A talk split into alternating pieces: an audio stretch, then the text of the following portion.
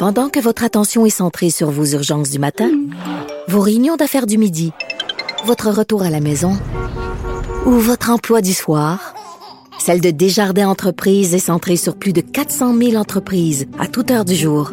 Grâce à notre connaissance des secteurs d'activité et à notre accompagnement spécialisé, nous aidons les entrepreneurs à relever chaque défi pour qu'ils puissent rester centrés sur ce qui compte, le développement de leur entreprise. Écoutez, les effrontés. Jean-Louis Fortin, chef du bureau d'enquête, est avec moi. Bonjour Jean-Louis. Bonjour Geneviève. Euh, Co-auteur aussi euh, du très bon livre PLQ Inc. et Gilles Vaillancourt, Le Monarque. Ça tombe donc bien. exact. Deux livres différents, pas le même livre. T'aimes ça les pourris, toi, finalement? Euh, ben les pourris, tu sais les criminels, hein, des gens qui euh, utilisent l'argent Ouais. de toi, de moi, de tous les contribuables à des mauvaises fins, euh, il faut en parler. Ben, mais c'est hautement d'intérêt public. Et là, ce qu'on apprenait, c'est que Gilles Vaillancourt, je pense qu'on peut le qualifier de pourri maintenant, Gilles Vaillancourt. Ben, il est un criminel avéré. Il Exact. a plaidé coupable euh, à de la fraude importante. Il a volé des millions de dollars aux contribuables à Valois pendant au moins une quinzaine d'années. Gilles Vaillancourt, c'est pas compliqué. hein. À Laval, là, pendant qu'il était maire, si tu voulais un contrat, fallait que tu donnes une enveloppe. Alors, tous les contrats de construction, tous les contrats de génie, il y avait une cote de 2% en argent comptant là, dans une belle enveloppe de cash qui était remise à son réseau de collecteurs d'enveloppes. Il y avait euh, une quarantaine de personnes qui participaient à ce stratagème criminel qui a été avéré devant la cour. Gilles Vaillancourt a plaidé coupable. Euh, 1er décembre 2016, a été emprisonné. Bon, tu vas me dire, il y a eu six ans de prison, mais finalement, il a passé un an seulement derrière les barreaux. Mais on peut dire qu'il a, il a reconnu ses torts et il a purgé la peine qu'il devait. Oui, pour un homme comme ça, la prison, ça doit quand même être assez difficile aussi. Là. Ben, C'est pas un lui, criminel, euh, c'est un criminel en col blanc, C'est ça, comme on c'est ça. appelle. Il a jamais commis de meurtre, il a C'est jamais. euh, C'est pas pas, des crimes violents. Non, e- e- exactement. Ça a dû le changer effectivement de son milieu euh, dans lequel il évoluait euh, normalement. Brunch et dîner d'affaires. Avec Ouais. enveloppe à la clé.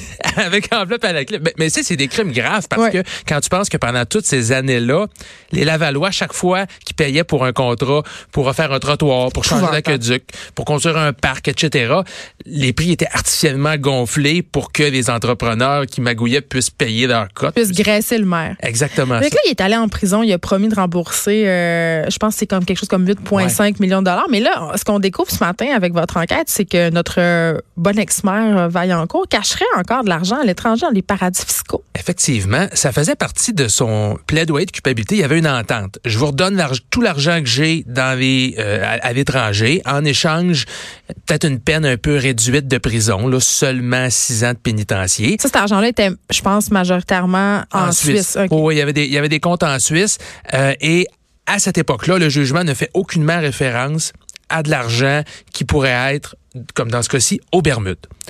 Trois ans plus tard, on apprend que la ville de Laval a identifié un compte relativement mystérieux. Là, on n'en avait jamais entendu parler jusqu'à maintenant, aux Bermudes, avec quand même 175 000 C'est pas rien. Moi, j'aimerais ça. C'est pas des énormes sommes, mais quand même. donc, euh, effectivement, et là, la question, c'est est-ce que Gilles Vaillancourt a divulgué l'existence de ce compte-là au moment de euh, euh, d'aller en prison? En tout cas, ce n'est pas inclus dans le jugement, on n'en fait pas mention. Et aujourd'hui, ben, on se rend compte que les avoirs sont volés. Euh, sont, sont volés, sont gelés, excuse-moi, et donc c'est impossible de les rapatrier au pays. Donc, ville- 175 000 oui, là. effectivement. OK. Alors, ce que la ville de Laval essaie de faire, c'est que la justice reconnaisse que c'est une somme qui lui est due. Et après ça, bon, on va entreprendre des procédures euh, avec la Barbade pour avoir, ou euh, les Bermudes, pardon, pour rapatrier l'argent. faut savoir que les Bermudes, donc, c'est un paradis fiscal notoire. et C'est pas Ouais. toujours facile. Tu peux pas prendre le téléphone. Non, parce que le secret économique là-bas, c'est-à-dire qu'ils sont pas très transparents. Effectivement, et euh, les banques aux Bermudes ne collaborent pas toujours avec les autorités fiscales euh, euh, nord-américaines. Parce qu'ils savent bien qu'est-ce qu'ils font. Effectivement. Donc, la- l'argent n'est pas encore rendu. Là, Là, on l'a identifié. Mm. Il faut convaincre la justice parce que c'est une requête que la ville de Laval fait. Je m'attends à ce que ça soit accepté quand même, mais avant, avant que l'argent soit revenu ici, Ouais. je serais, je serais surpris. C'est de l'argent qui a été déposé, ça quand même, il y a assez longtemps. Hein? En 1983.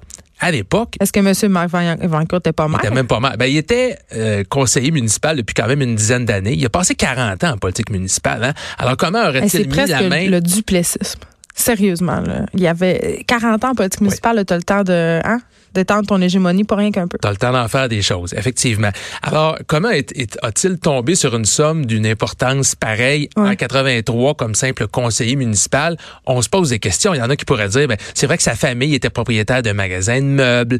Euh, M. Vérancourt aussi avait plusieurs terrains à Laval qui ont été, qui ont fait l'objet de transactions. Certaines transactions qui ont soulevé des questions, notamment sur le, le, le niveau, le niveau d'éthique qu'il y avait là-dedans. Mais la grande question, c'est est-ce que cette somme-là est reliée au crime qu'il a commis? C'est-à-dire, est-ce que cette somme-là est reliée à un pot de vin qu'il aurait reçu de la part d'un entrepreneur ou d'un ingénieur? Mais Jean-Louis, ce compte-là, tu viens de me dire, a été ouvert en 83.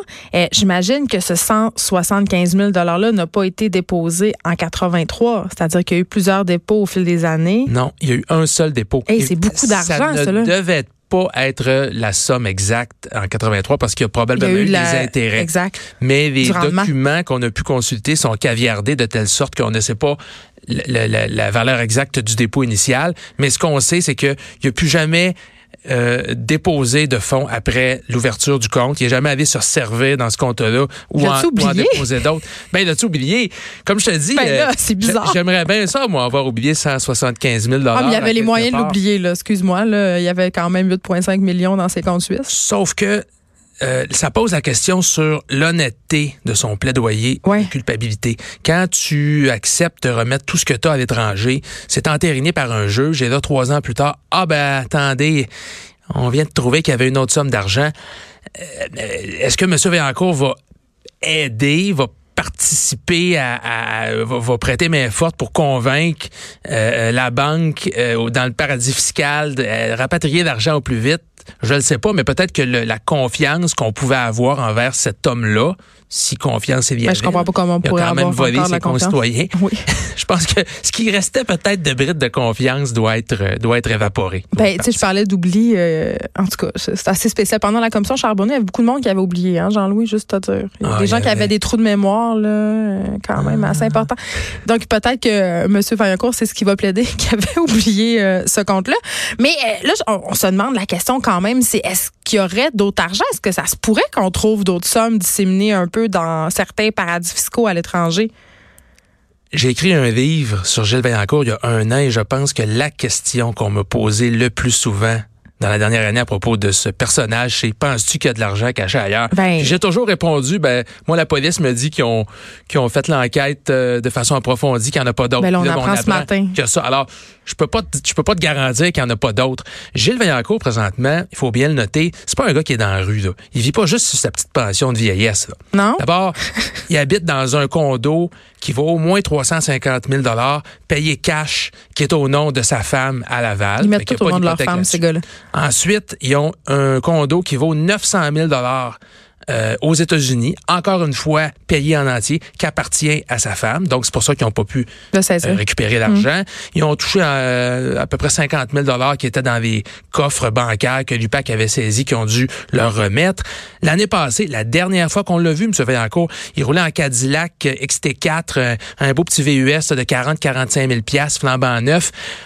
C'est pas quelqu'un qui a un train de vie. C'est pas la classe gars- ouvrière, là. Non, c'est pas un- quelqu'un qui a un train de vie d'un gars qui a tout remis, euh, qui a fait vœu de pauvreté, euh, effectivement. Donc, il est pas à plaindre. Maintenant, euh, au strict plan juridique, il a payé sa dette à la Ouais. société. Il est en liberté. Il a purgé sa peine de prison. Ouais. Je l'ai, euh, j'ai appelé à la maison, à la maison Vaillancourt. euh, j'ai, parlé à sa conjointe. Elle hier, était pas contente, hein? É- Étonnamment, elle, elle a été euh, courtoise et relativement sympathique avec moi hier. Euh, elle, elle a dit euh, ah ouais c'est vrai. Elle semblait reconnaître que la ville lâche pas le morceau. Elles sont encore après nous, euh, mais c'est Ben, pas je grave. sais pas, hein? Euh, et elle m'a promis que M. Véancourt me rappellerait. Euh, il y a mon numéro de cellulaire. Est-ce Moi, je l'ai- hein? J'ai j'ai pas eu encore de retour d'appel, mais moi, je lui poserai la question à M. Vaillancourt. C'est la question que je lui poserai. Puis. Gilles. Avez-vous d'autres argent cachés ailleurs dans le monde? J'ai jamais pu lui poser pas. la question. Ah, ben écoute, peut-être qu'il va. Peut-être que c'est sa descendance éventuellement qui va découvrir qu'il y avait, des sommes, des sommes cachées. Non, faut pas présumer de rien. Mais je pense que le fait que la ville de Laval allègue avoir identifié pareille somme, dans un paradis fiscal en plus, là, Ouais. elle n'est pas cachée à Drummondville, la somme, elle n'est pas cachée à- en France, là. elle est cachée dans une, dans une législation avec un taux d'imposition d'à peu près 2-2,5 là. Ben, Fait t'as que- raison, euh, Jean-Louis. Euh, Ce qui, ce qui est inquiétant dans cette histoire-là, c'est on peut douter de la bonne foi du hein, de l'ex-maire Vaillancourt, de, de, de, la véracité aussi de ses promesses, de son témoignage.